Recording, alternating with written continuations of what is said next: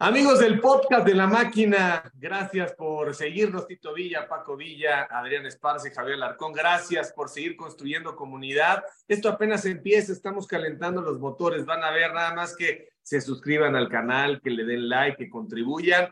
Vamos a echar a volar esto en otra dimensión. La Máquina va a tomar otra velocidad en el podcast. Y bueno, pues ni modo de no consultar a Adrián con lo que pasó. Ya platicó algo en TUDN. También me estaba tocando a mí por ahí. Dijo que cuando menos tú habías dado la cara. Como si yo tuviera la obligación de atender un WhatsApp que me manda un agente de comunicación social de Cruz Azul. Oye, que el Tuca te quiere ver. Ah, chirreón, pues como que de parte de quién, ¿no? Pero bueno, ya hablemos de aclarar totalmente este asunto. A mí no me gustan las formas, Adrián. Admiro tu integridad, tu paciencia. No sé por qué nos acostumbramos a que el Tuca tiene que gritar siempre. No sé si en su casa acepten eso, pero ya nos acostumbramos en el medio, ¿no? A que cuando habla el Tuca y el Tuca se exaspera y el Tuca grita, como que todo mundo tenemos que escucharlos como si fuera una divinidad, ¿no? O sea, nos podemos entender de otra manera. No entiendo cómo la directiva también no acotó un poco el momento. Oye, no le grites, o sea, ¿de qué se trata, no? Si tienes una reclamación, argumenta, pero ya el Tuca y su cagajo nos daba seguramente un poco de risa al principio, ¿no? Cuando veíamos aquellas imágenes en el campamento de Tigres y todo el mundo es el cagajo, pero yo no me sentí bien de que te pasara así. Un reclamo, Ricardo Ferretti. ¿Tú cómo te sientes, Adrián? Saludos. ¿Y qué has pensado? Un momento difícil en tu carrera, ¿no? ¿Cómo estás, Javier, Tito, Paco, todos los que nos escuchan en el podcast de La Máquina? Para ponerle un poquito de contexto a la gente, yo lo platicaba un poco también en TUDN. El día domingo, al igual que tú, Javier, me escribe la gente de comunicación de Cruz Azul y me dicen, oye, Tuca quiere hablar contigo, mañana vienes a la conferencia. Yo descansaba el lunes para viajar el martes a Miami, ya cubrí lo de la League Cup, y bueno, el lunes era el único día de descanso. Les dije, oye, pues ¿cómo ves si en lugar del lunes, porque tenía yo la idea de que quería hablar con nosotros, pues en Miami hablamos, o nos vamos a comer, a cenar, o en el hotel? No, es que quiere que sea mañana en este tema, y dije, pues órale, vamos, y que se dé la oportunidad de hablar.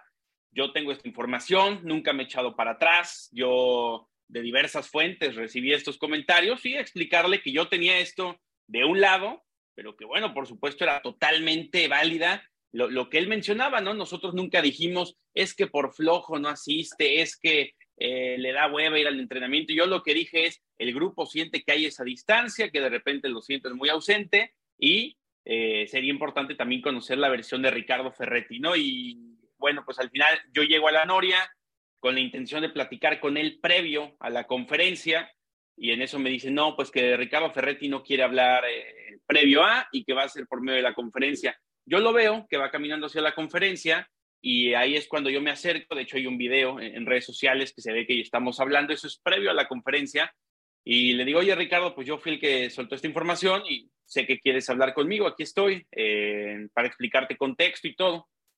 Y me dice, son mentiras lo que estás diciendo. ¿Quiénes son tus fuentes? No, pues no lo puedo revelar. Y me dice, bueno, ¿quiénes son los jugadores que están diciendo esto? Y le digo, no puedo revelar, pero te lo juro, Ricardo, que son más de una persona, ¿no? No es una persona que está hablando de esto, sino que es algo que lo puede consultar por diversas fuentes y que sienten esto, que para mí, la nota, más allá de si vas o no vas, si llegas tarde o no vas, para mí la nota es que el grupo siente esa distancia, esa falta de compromiso con Ricardo Ferretti, y que por supuesto es importante escuchar lo tuyo. Pero me dice, no, si no me puedes pasar los nombres, entonces es falso, ¿no? Él me dice, no lo puedes sostener porque no me das la información de quién es tus fuentes, ¿no? Entonces empezó ahí a decir, no, es mentira, es difamación, tal. Se mete a la conferencia de prensa y yo sabía que ahí pues iba a venir un show, ¿no? Por parte de Ricardo. Yo le dije a la gente de comunicación, yo no me voy a poner a gritar, no me voy a poner al lado de Ricardo a jalar el micrófono, a discutir que si mis fuentes, que no. Dije, yo no voy a hacer eso. Yo vine aquí a dar la cara, él quería hablar conmigo. Yo vine aquí a decir y decirle que era completamente válido que él nos dijera, a ver, si ellos sienten esto, pues están mal, porque yo Esta es mi explicación. Él mencionó que eran mentiras, que yo lo estaba difamando, ¿no? Pero al final, dentro de la conferencia dice, cuando yo no estoy en la cancha es porque estoy en juntas. Entonces, dando a entender que sí, la información que estábamos diciendo, pues es verdadera, pues ¿no? Que delega. Sí, que delega esto. Y insisto, yo nunca dije que era por flojo, que por huevón Ricardo Ferretti. Nunca en la vida dije eso, hasta pregunté, no sé, para bien o para mal, es el técnico más ganador de la historia del fútbol mexicano y le ha funcionado. Pero el grupo, para mí esa es la nota, hoy siente esto, ¿no? Y entonces, bueno, por ahí vino este problema, vinieron los gritos, puso en cuestionamiento la hombría que uno tiene, por si es chismoso, por si no puede mencionar las fuentes que tiene uno. En fin, pues fue algo ahí, pues muy incómodo. Salimos de la conferencia, nuevamente hubo un contacto con él, le dije, pues Ricardo, si tú mencionas que es falso esto, evidentemente yo voy a poner tu postura tal cual. A ver, por un lado yo tengo esto, pero Ricardo Ferretti menciona que es esto y que cuando no está es porque está en juntas. Y me volvió a decir, a ver, y pásame las fuentes, quiénes son los jugadores, a ver si es cierto. Le dije, insisto, no voy a decir nada. Y me dice, pues son mentiras, hay jugadores que mienten, que no sé qué. Y ya se fue para una entrevista que tuvo con ESPN. Al final me escribió el club, me dijeron, oye, una disculpa por lo que pasó. Lo que yo sé es que el club quería evitar a toda costa que se hiciera un escándalo así en conferencia, que hablaron con Ricardo, que querían evitar esto, pero que al final pues no se pudo, ¿no? Y me dijeron una disculpa, te agradecemos mucho la forma en la cual pues tú tomaste esto, ¿no? Trataste de hablar con él de manera directa, pero pues yo sé que no estuvieron de acuerdo con las formas, ni el grupo de comunicación, ni más arriba con las formas de Ricardo, pero al final pues fue esto, e insisto, lo dije yo en TUDN y lo digo aquí otra vez en el podcast, no es nada personal contra Ricardo Ferretti. Cuando llegó, yo mismo mencioné que era la mejor decisión que pudo haber tomado la institución con la llegada de Ricardo. Ricardo piensa que hay un tema a lo mejor personal de TUDN con Ricardo. Yo sé que no es así, para nada es así, y no hay línea en contra de Ricardo Ferretti. Si lo siente así, pues la verdad es que yo le puedo asegurar que no va por ahí. Y pues bueno, al final conocimos ya la versión de Ricardo Ferretti, ¿no? También. Pues sí, pero a mí lo que me conmoción un poco es el tema del respeto, ¿no? Y creo que Cruz Azul, con esa disculpa directamente hacia ti, se queda corto, ¿no? O sea, tuvo que haber hecho la disculpa pública en el momento de la conferencia o después en un comunicado diciendo no validamos estas formas, porque el propio Tuca se está haciendo un daño porque, pues mira, el enemigo si lo tiene, se ve que lo tiene internamente, ¿no? Y externamente no es lo mismo venir, pienso yo, y Tito, tú lo sabes bien, la Ciudad de México es distinta. Yo he visto cómo el periodismo de pronto toma partido y se va sobre una línea. No estoy diciendo que la afición y la prensa de Monterrey sean laxas, ni mucho menos, pero aquí he visto cómo de pronto la toman contra un técnico y ya todas son negativas. No sé si conquistó a la gente de Tigres a raíz de los títulos, pero aquí va a ser diferente. Si Ricardo Ferretti sigue tratando así a los periodistas, a los reporteros, se la van a cobrar de una u otra manera, y más cuando el equipo anda mal y cuando la institución no sale al paso. O sea, a mí me pareció un momento muy penoso y tampoco veo a otros reporteros de Cruz Azul siendo solidarios y diciendo ¿por qué le hacen esto a Adrián y por qué permiten que le pase esto a un periodista? O sea, no veo a nadie que haya saltado diciendo eso no te vale, o sea, ese trato no lo merece nadie, menos tú, pero no lo merece nadie. O sea, ¿hasta cuándo alguien le va a decir a Ricardo Ferretti que esas no son las formas? Más allá de que él tenga razón o no, esas no son las formas de tratar a nadie. Tito. Compañeros, un gustazo saludarlos y acompañarlos en otro episodio más del podcast de La Máquina. A ver, yo justo, bueno, ayer hablé todo el día con Adrián, estuvimos platicando a detalle todo este tema, estuvimos tocando un poquito este tema también en redes. Yo creo que fue un distractor lo que hizo Ferretti en conferencia de prensa.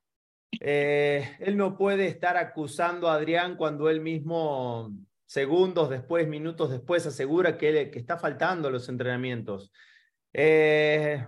Yo te soy sincero, yo no te compro la de estaba reunido con los directivos. Tienes todo el día para reunirte con los directivos cuando tienes 2 o 3 horas de entrenamiento. Yo no la compro. No estoy diciendo que sea mentira. Yo, Tito Villa, esa no la compro. No está, él tendrá sus argumentos del por qué no está. Que le delegue trabajo a sus auxiliares, está perfecto, está en todo su derecho, es parte del delegar de un entrenador. En eso estamos de acuerdo. Ahora hay un problema importante de comunicación, parece, no solamente para los aficionados, para nosotros y demás, sino para sus propios futbolistas, que son los que perciben lejana esa relación con el entrenador, esa falta de compromiso. ¿Alguien les avisa a los jugadores que Ferretti no está porque está en junta con la directiva o porque están decidiendo si el 9 viene o no, o porque le delegó trabajo a sus auxiliares? El futbolista simplemente ve que su entrenador no está. No sabe por qué. Si no se lo explican, no lo sabe. Entonces ese es un punto a considerar. Y con lo que respecta a lo que mencionaba Javi, yo creo que más allá de todo, los resultados van a mandar. Ferretti puede tener el carácter que tiene y siempre lo ha tenido. Lo que pasa es que también en Tigres, en Juárez, era muy señor de la institución. Aquí no lo es. Pero también creo que si esto realmente fuera una mentira, como él lo dice, creo que el club hubiera tomado una postura, creo que se hubiera hecho un comunicado, creo que algo más hubiera pasado. Esto no hubiera quedado en un acuse del entrenador nada más. Si esto fuera realmente una mentira, como él lo dice, no hubiera quedado en una queja a la vista de todos. Yo simplemente creo que él fue muy vivo y lo usó como un distractor para que no vean, para que no lo cuestionen tanto de por qué el equipo juega tan mal, de que va último, de que en 3 jornadas solamente tiene un gol, del por qué no llegó el centro delantero todavía. O sea, muchas cuestiones que se le pudieron haber preguntado al Tuca en conferencia. Eso es lo que yo pienso, Javier. Eso es lo que yo pienso y es la conclusión que saco de todo esto que ha sucedido el día de ayer en la conferencia. ¿Cómo ves, Paco? Saludos a todos. Sí, saludos a todos. Lo divido en 4 partes. La primera, la actitud del Tuca Ferretti hacia lo dicho a Adrián. Se lo manifesté por mensaje a Adrián y mi solidaridad completa con él. Y en parte lo que le dije es que el periodismo está para revelar verdades, y esta fue una verdad. La ausencia del Tuca ratificada por el propio Tuca. La actitud del Tuca para nada se le debe de permitir. Pienso que el club, como bien dices, Javier, se ha quedado un poco corto en la disculpa. Yo sé que se ofreció una disculpa tanto a Adrián, ahora lo ratifica Adrián, como se ofrece una disculpa en general a un plano más alto en TUDN. Eso es lo que yo sé. Pudo haber sido pública, ¿no? Esa disculpa, pero habría sido, pienso también, y quizás por eso no lo hizo el club, pues ratificar, ¿no? El hecho de que el Tuca Ferretti tenía o tiene en parte molesta a la directiva del Cruz Azul, que sé que la tiene molesta, la debe de tener molesta para que la reacción haya sido ofrecer disculpas a Adrián y ofrecer disculpas un poco más arriba. 2, por parte del club, ya lo dije, creo que pudo haber sido más enérgica esa disculpa. Por parte de Adrián, te digo que sigas así. El asunto es hacer tu trabajo con educación, con profesionalismo, y tienes absolutamente, pienso, el apoyo del periodismo real en este país, del periodismo deportivo real. Esa es la manera de trabajar. Y 4, la afición en conjunto con la parte del otro periodismo. Hubo algunos medios, Récord concretamente, que en su sección de el francotirador apoya o ratifica, digamos, que Adrián ha hecho bien su trabajo, pero tampoco vi, como tú, muchas manifestaciones al respecto. Se ve que la entrevista a León Lecanda, que merece absolutamente todo mi respeto de ESPN, tanto la empresa como el propio León Lecanda, que es un gran reportero, pues el Tuca quiso que no le preguntaran absolutamente nada al respecto para ya no meterse más en líos. Creo que el Tuca debe de reflexionar. Pienso que el Tuca, o lo que queda de esa personalidad embriagante para los medios de comunicación, para la propia afición, por su gran trabajo, se siente en la misma mesa que Nacho Trelles en cuanto a títulos se refiere en la historia del fútbol mexicano. desafortunadamente se está quedando. Y su trabajo va a hablar, Javier. Su trabajo con resultados va a hablar, y la realidad es que en la cancha no se ha visto su trabajo, por más de que haya habido muchas modificaciones en el club, muchos jugadores que se fueron y muchos que llegaron, yo no veo el trabajo del Tuca reflejado en la cancha. Yo creo que impecable lo que has descrito, lo comparto. Solamente si el Tuca le puede gritar en público a Adrián, el club tiene que disculparse en público con Adrián y con ese gesto. Entonces, ¿qué me dice esto? Que no lo quieren mortificar. O sea, primero la institución. O sea, ¿hace cuánto que no hay un técnico que tiene eso frente a un reportero en Cruz Azul? Yo creo que nunca ha habido alguien que haya perdido los estribos así. Y como es el Tuca, y ya sabemos que grita, entonces lo aceptamos, necesitamos poner un alto en esa situación. Creo que la directiva se queda corta. Ahora, aquí mi tema hacia adelante, Adrián, es, dice Vox Populi, tú lees los comentarios de nuestro podcast, y hay quienes intuyen, deducen o saben o especulan con que la relación entre Jaime Ordiales y el Tuca Ferretti no es buena, no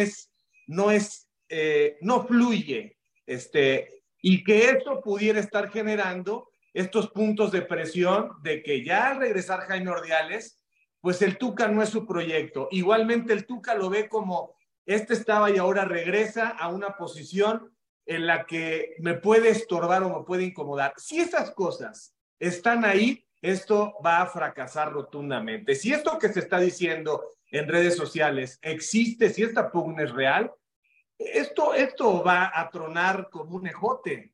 Pero te digo algo, Javier, mira, esto evidentemente la gente es lo que opina en redes sociales, la gente incluso dentro de las múltiples teorías que se hacen, ¿no? Que hay teorías a nivel interno en Cruz Azul, a nivel aficionados, a nivel redes, la gente piensa que esto venía de Jaime Ordiales, ¿no? Que la información que yo sacaba era de Jaime Ordiales. El mismo club sabe que no, el mismo club sabe por dónde viene, sabe de qué grupo viene. Yo con Jaime Ordiales, porque la gente piensa que tengo una gran relación con Jaime Ordiales, yo con Jaime Ordiales tendré más de 2 años sin hablar. Ahí te va por qué. ¿Recuerdan la entrevista donde Chuy Corona mencionó que qué bueno que se lo había llevado John de Luisa? La da conmigo.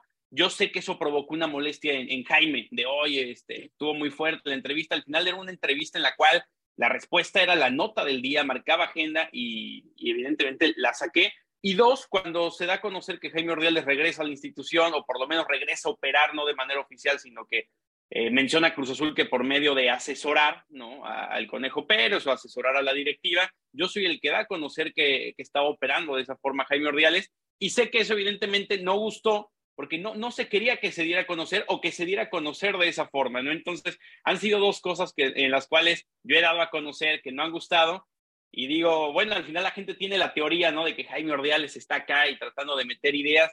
Por lo menos conmigo no es así. Desconozco si Jaime Ordiales o la directiva está mal con Ricardo Ferretti. Yo después de este tema en la conferencia de prensa tuve la oportunidad de hablar con distintas personas del club, entre ellos directivos, y sentí ese apoyo inclusive, a ver, la disculpa de hoy estuvo muy mal lo que pasó, una disculpa por esto, no debe de pasar esto, pero sentí un apoyo deportivo en cuanto al proyecto con Ricardo Ferretti, ¿eh? No siento que haya sido un tema en el cual dijeran, es que Ricardo está muy mal, tanto en lo deportivo y ahora esto, no, yo siento que a nivel directivo están respaldando este proyecto con Ricardo Ferretti, desconozco si es un tema de Ordiales y de Víctor Velázquez, del Conejo, pero siento que a nivel directivo sí están apoyando el proyecto deportivo de Ricardo Ferretti.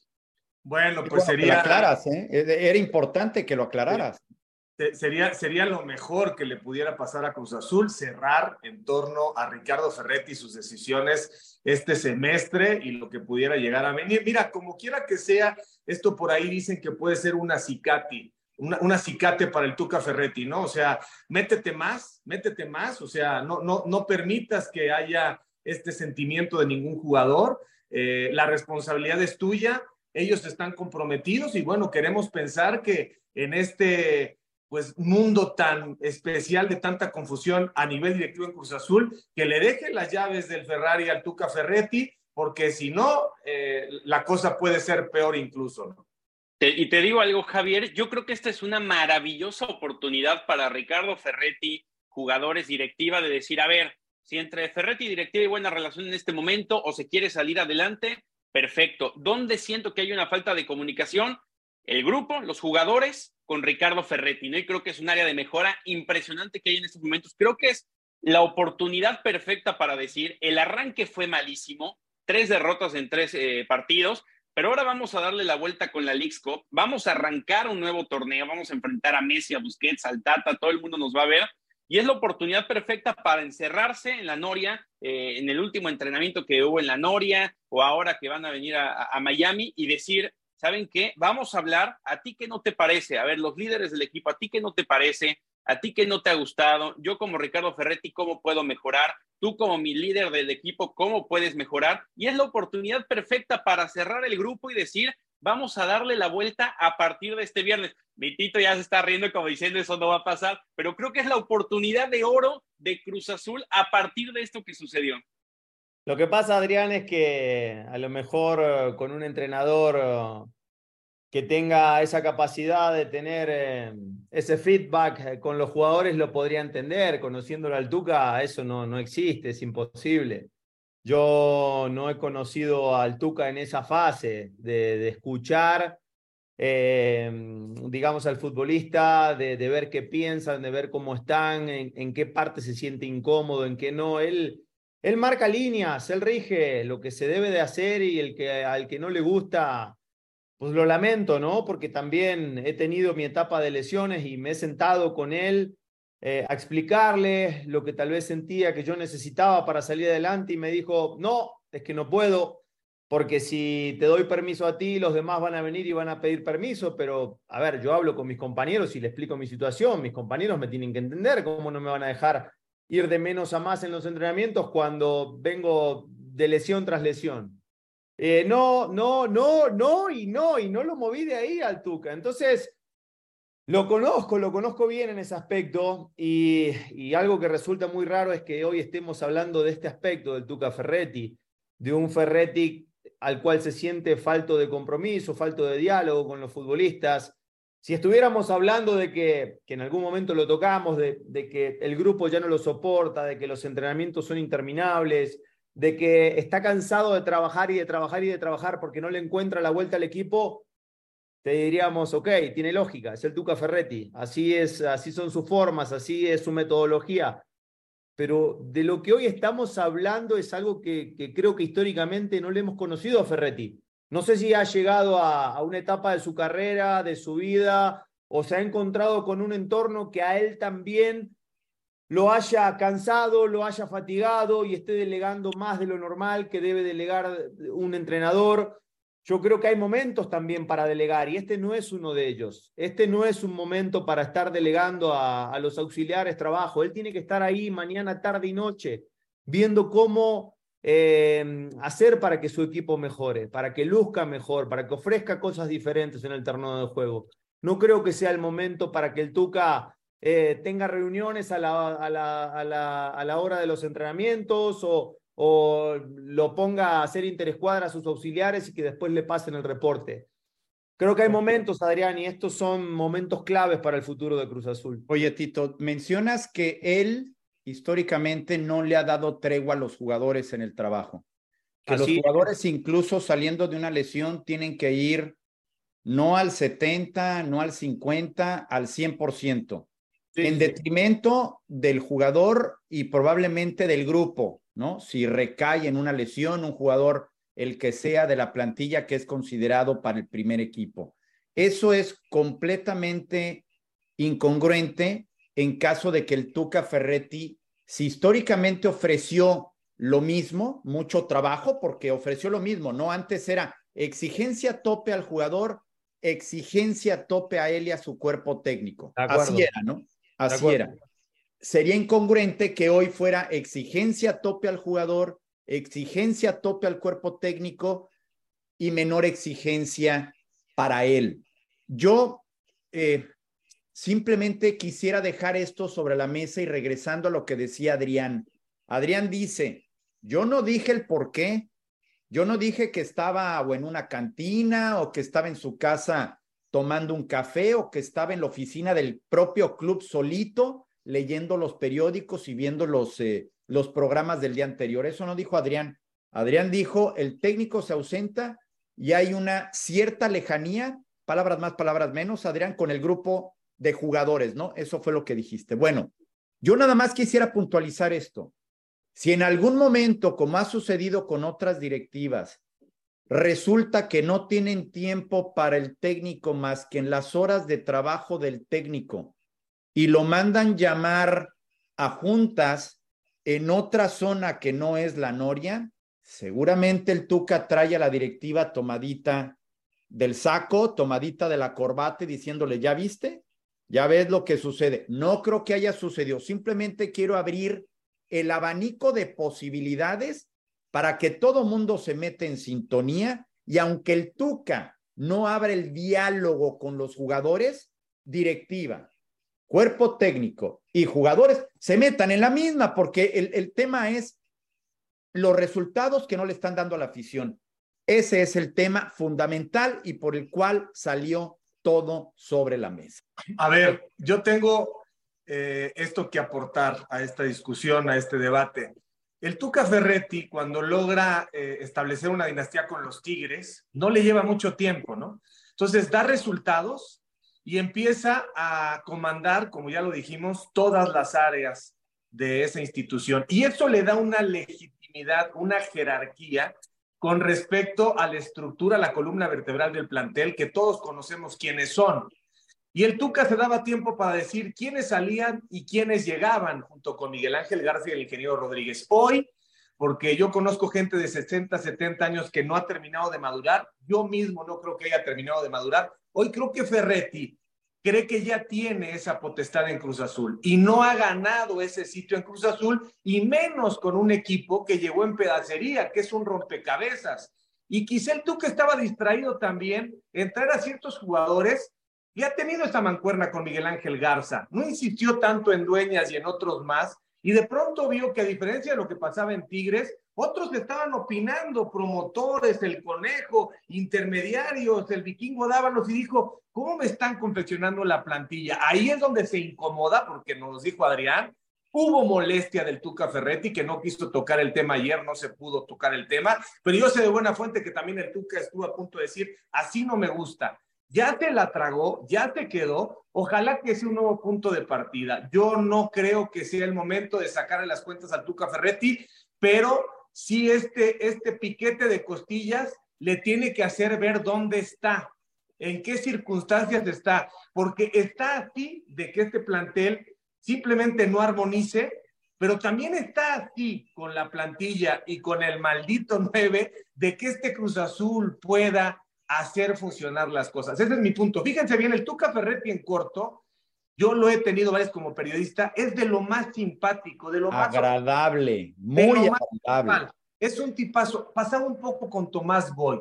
Tomás Boy en público, en paz descanse, Tomás Boy era difícil, era distante, era arrogante, y en corto decías, ¿y este Tomás Boy de dónde salió? Lo mismo el Tuca Ferretti. Entonces, yo lo que creo es que hay que mantener el beneficio de la duda sobre Ferretti en su mejor expresión posible en lo táctico, o sea, que él mismo se convenza de que la vigencia no ha pasado, de que se aferre esta oportunidad, porque, ojo, también por edad y por descendente en sus últimas actuaciones, tampoco crean que tiene todavía mucha cuerda Ferretti, o sea, está como para realmente armar una época bonita en Cruz Azul. Después yo no sé si va a aceptar una oportunidad más en Puebla o una oportunidad más, no sé. Javier, jornada 6, no le des todo el semestre, jornada 6. Sí, jornada 6. No va para más. Esta pretemporada de 2 partidos que tiene en Miami y en Atlanta, y párale de contar, son 2 semanas, ¿no, Adrián? 2 semanitas. Sí.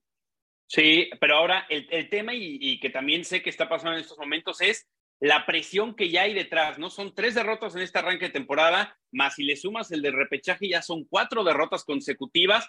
También esta League Cup puede ser, si te sale mal, si por ahí pierdes con Miami, empatas con Atlanta y quedas eliminado y después tienes 2 semanas y media de parón, que por cierto me estaban explicando que es muy probable que los equipos que queden eliminados por cómo está la calendarización, jornada 4 y 5, pudieran jugar ahí. Empezar a adelantar partidos. Lo que dijo Javier, en el podcast anterior y que yo dije, no podrían hacer eso, ser tan improvisados y tan reactivos a la situación si no lo anuncias. Por lo menos que lo hagan oficial antes. Eso es de lo que nos quejamos ahora, en el fútbol mexicano, pregunto, por favor. Paco, Tito, Adrián, no son de la idea de que pase lo que pase, fíjense lo que estoy diciendo, pase lo que pase en las 6, o sea, obviamente, si en las 6, en las 7, en las 8 se pierde, pero pase lo que pase, porque luego somos muy cortoplacistas, después de todo el relajo que se armó, más por culpa de la directiva en planeación que por culpa del Tuca, no hay que bregar con él todo el torneo. No. Jornada 6, chao, si no da resultados te vas. Ya tuvo la mitad del torneo pasado, el repechaje en donde no ofreció nada. Santos casi le saca el resultado con técnico nuevo. No, Javier. Jornada 6 y se acabó. Javi, y son partidos difíciles. Para hacer ese análisis, para la jornada 6, ¿ya va a llegar el 9 o no todavía? ¿Qué le sabes al tema? Adrián no me tiene noticias, pero yo supongo, a ver, lo de Tabó ya había una oferta de Argentina, lo de Morales ya había una oferta de Argentina, ¿no?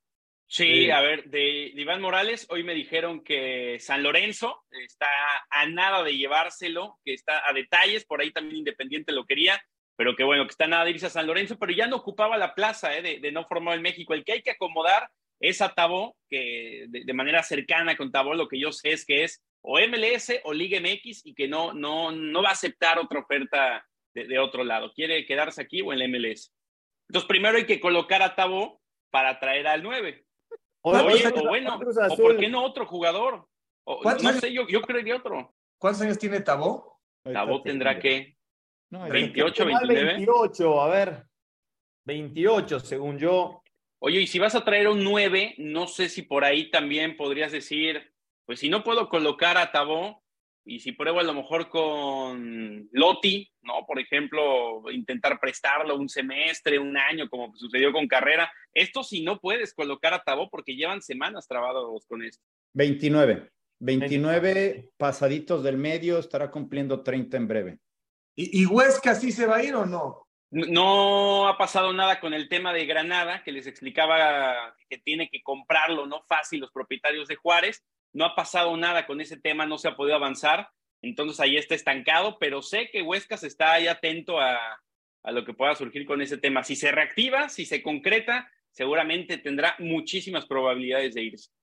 Ahora, lo que quiero decir, Javi, más, sobre todo para terminar de englobar el contexto de lo que mencionabas del Tuca, no podemos dejar de lado lo que sucedió en Juárez, ¿eh? En 2 torneos fue 16º y 18º, o sea, con un plantel que ahí sí se lo armaron a pedido, ¿no? Futbolistas específicos, llevó a toda la gente que él quiso y los resultados simplemente no se dieron, y no solamente no se dieron.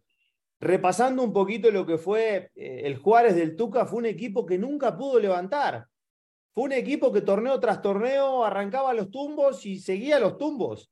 No es que, digamos, en algún momento dijimos, este Juárez ya empieza a tener el sello del Tuca, ya va a levantar, ya se ve sólido atrás, ya al frente es un equipo que te domina. No, nunca pasó eso.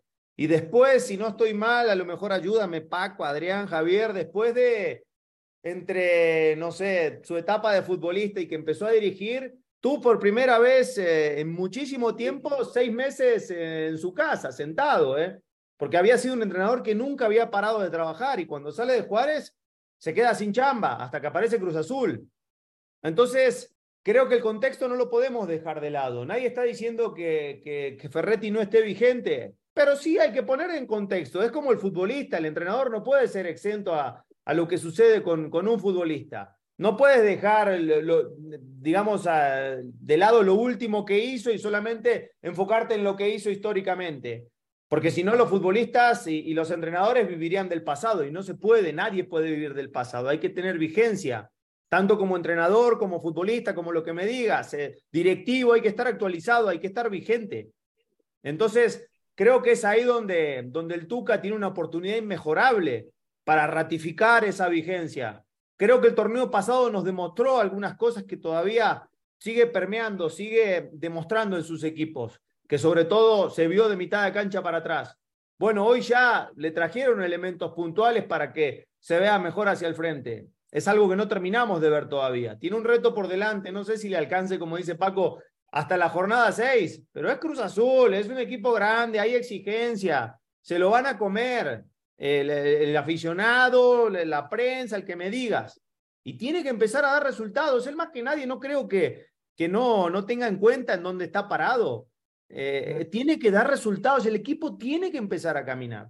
Con Diego Mejía nada más rápido, este jovencito, ya le ganó al América, como ustedes quieran, ¿no? En el último minuto, con aquellos dos muy buenos goles, a Toluca, si ustedes quieren, con la expulsión de Araujo, como sea, le metió 4 pepinos en la Bombonera y empató con Tigres a 1. O sea, estás hablando de, pues yo diría 3 gallos, ¿no? América, Tigres, el campeón, y la escuadra de los Diablos Rojos del Toluca, que a pesar de que se fueron algunos, llegaron otros. O sea, es un buen equipo, bien dirigido y demás. Así que, pues con Diego Mejía, este Juárez, que además ha tenido bajas importantes, pues míralo, ¿no? 7 lleno de chavos, y ¿sí? Con la tercera plantilla más barata, ¿no? Así tal cual del fútbol mexicano, y los trae muy bien Diego Mejía.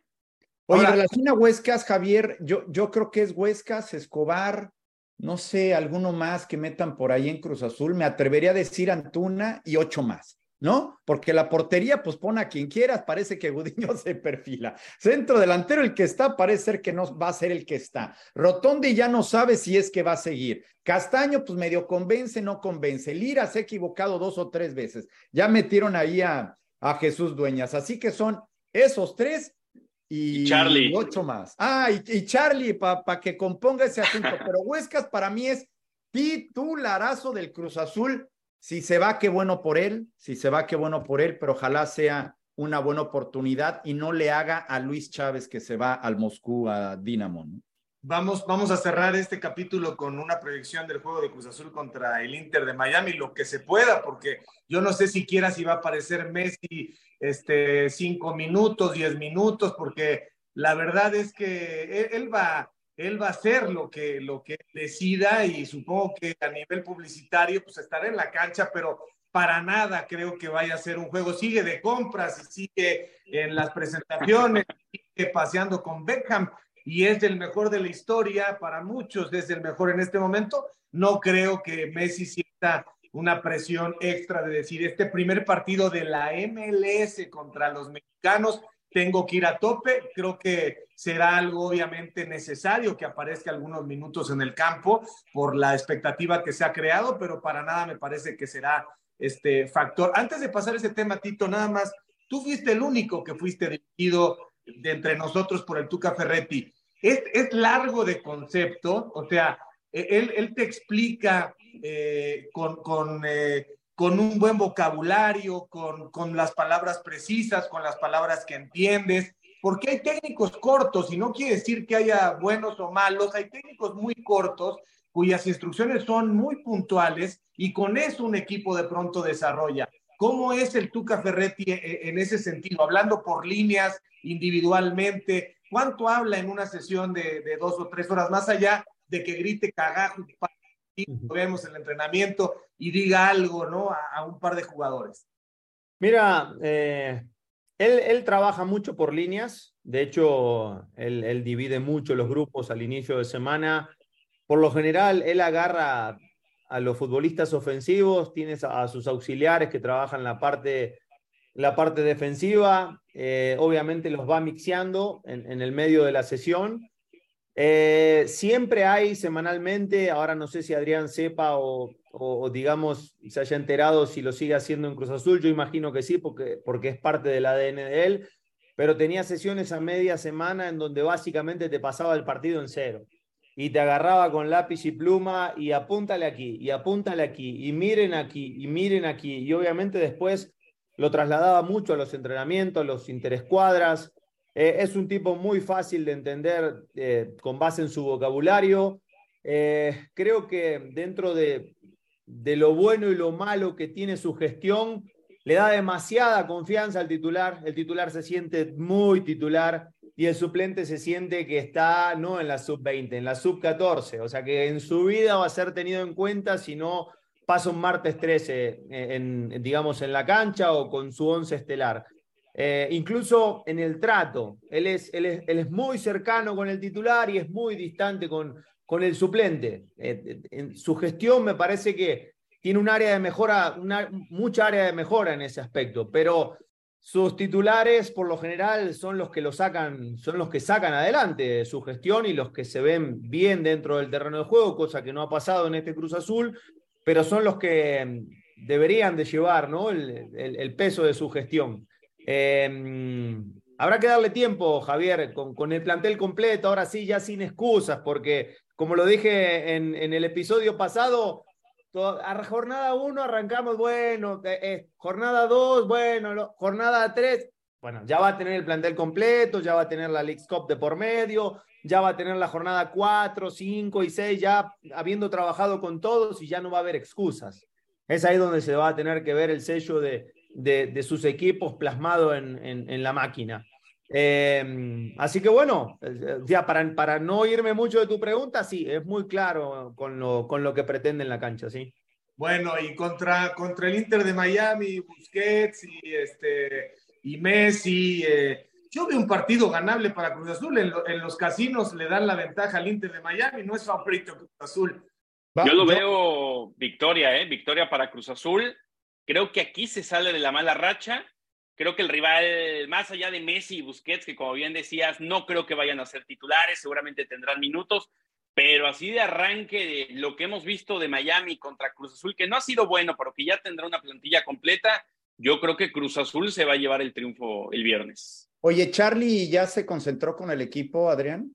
Ya entrenaron el martes, Charly Antuna. Este miércoles, ahí te va cómo fue el itinerario. Viajaron primero a Texas, hicieron escala ahí, y de Brownsville volaron a Miami, posteriormente Fort Lauderdale, para ya hospedarse de cara a este compromiso. Perfecto. Ahí les va mi reflexión. La presentación, y por eso lo declaró el señor Mas, quien es el dueño del equipo, ideal es en esta fecha, es en el partido del viernes, para que la presentación en sociedad fue el domingo, por supuesto, pero ya en la cancha será este viernes por un par de razones. La primera, porque el siguiente partido en el Drive Pink Stadium es contra Atlanta y es en martes, en un peor horario, en un peor día. Dos, porque si son eliminados, se tendrían que ir a la presentación en un partido oficial hasta agosto. Y agosto lejos, o sea, estoy hablando concretamente del 20 de agosto. Ese día sería la presentación de Messi en la cancha, así que lo tienen que hacer este viernes. Vendieron los boletos carísimos, en lugar de $30 en lo que estaban, pasaron los $1,000, y yo creo que sería un mal mensaje haberlo declarado a un diario tan importante como El País de España, que va a alinear o que va a ingresar de cambio Lionel Messi este viernes, hacer que los precios se dispararan tanto en la comunidad latina en Miami y decirles luego, no, pues no va a jugar. Si es por lesión, lo entenderías, pero yo creo que Messi va a tener por lo menos unos 30 minutos de juego. Oye, Tito, ¿de arranque? ¿Tú crees que de arranque o no? No lo veo. ¿Y si va 3-0 el partido a favor de Cruz Azul y tienes que meter a Messi con un 3-0? Hay que ver si quiere entrar con el 3-0 en contra. No, pero de que va a entrar, Tito. Sí, o sea, sin duda, créeme. Paco, yo coincido mucho con lo que mencionabas. Habrá que ver qué tan relajado está la Pulga, porque esa es la sensación que me dio después de verlo jugar su último partido con la selección frente a Australia. Le pusieron el micrófono, le preguntaron qué tan entusiasmado estás, cuándo vas a llegar a Miami. Aguántenme tantito, yo me tengo que ir de vacaciones, la familia me espera. Entonces entiendo que estos últimos días han sido muy movidos en ese aspecto y que ya todos están muy ilusionados de verlo, pero bueno, el chico viene de descansar, viene de vacacionar, no sé internamente, me quiero poner en su cabecita qué tan motivado estará. Sí, Paco. Una opinión, antes de que sigamos. Me tocó narrar al Real Madrid hace un año en aquella gira que hicieron por Estados Unidos en la cancha, su primer partido de pretemporada. Se habían juntado en Madrid, viajaron, entrenaron 2 días y jugaron su primer partido de pretemporada en Estados Unidos. Seguramente lo recordarán. Jugaron todos, Esa es la manera que tiene el europeo de irse preparando. Ellos con ritmo de juego y por supuesto el trabajo con pelota, como vieron el entrenamiento ya es trabajo con balón. Yo sí creo, Javier, que más allá de este relajamiento, ya sabes dónde va a vivir Adrián, investigaste, te dijo Marc Rosas dónde va a vivir o algo. En la Torre Porsche, ¿no? Se llama la torre de donde va a estar ahora Messi. ¿Cómo? ¿En Brickell o dónde? No sé exactamente la zona, más pero sí, directamente a la playita y creo que puedes meter el coche hasta el departamento. La debe de estar pasando de lujo. Adrián, la debe de estar pasando. Y con los amigos. Dicen que ahora viene ya Luis Suárez, que va a firmar ya también Jordi Alba. Es el equipo de los amigos de Messi ya en Inter Miami. Y en Miami, qué chulada. Hasta va al súper el nene, hasta va al súper. Es todo un tema, Paco, porque si dices que tiene que estar en el campo, o sea, si dices que tiene que a fuerza presentarse, o sea, con algunos minutos, tampoco es tan fácil en qué momento. O sea, yo creo que en ese sentido, lo más lógico sería que arranque y lo sacas a los 15 minutos. Y entonces en la transmisión todo el previo lo haces con Messi en el campo, sus compañeros. Vuelvo al caso, si lo quieres meter al segundo tiempo y en el segundo tiempo Cruz Azul está ganando claramente, no sé. Lo veo 30 minutos, Javier. La verdad no lo veo para más, 30 minutos, porque el resto, tanto los propios como los contrarios, sí vienen de full. O sea, esos ya vienen trabajando.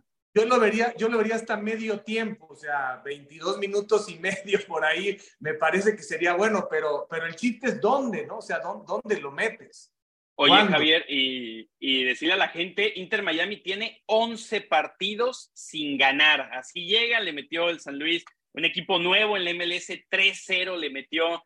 Ya con el Tata Martino en la cancha, para dar un panorama de cómo está el Inter Miami, ¿no? Porque hablamos que Cruz Azul está muy mal, llega mal, pero lo del Inter Miami es todavía peor, ¿no? La forma en la cual llega, y recordarle a la gente, o a los que no sepan, no va a haber empates en esta League Cup. En caso de igualdad, en los 90 minutos se va en una tanda de penales, y el que la gana le otorgan un puntito más, es decir, puedes llegar a 2 puntos y el perdedor 1 unidad, nada más. Qué bueno que ya no está mi Shaggy, porque si no, me levantaba Messi ahí al minuto 17. Oigan, ya nos vamos, pero ahora sí, miren, para que vean, aquí están diferentes, miren, la de Tito. ¡Oh! Bien, buenísimo. Y esta gorra para toda la banda en el próximo podcast. Compren la playera de firma, está bonita, 1,699 pesos, cualquiera de los 3 modelos, aquí está. Esta chulada de camiseta, la verdad, lo mejor de hasta... Muy bonita. Ahí está, con sus patrocinios. Gracias a Pino, que nos apoya en este podcast. Un saludo a Fermín, a Roger.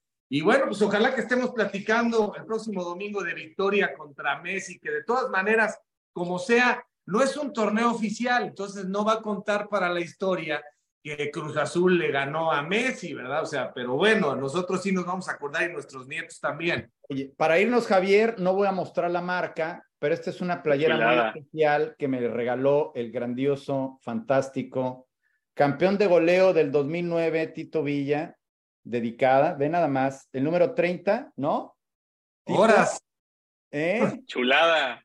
Chulada de playera. Que con mucho gusto y mucho cariño. Bueno, pues muchas gracias, Tito, gracias, Paco, gracias, Adrián. Un abrazo a todos en el podcast de La Máquina y nos vemos el domingo a las 8. Saludos, muchachos. Un placer. Gracias.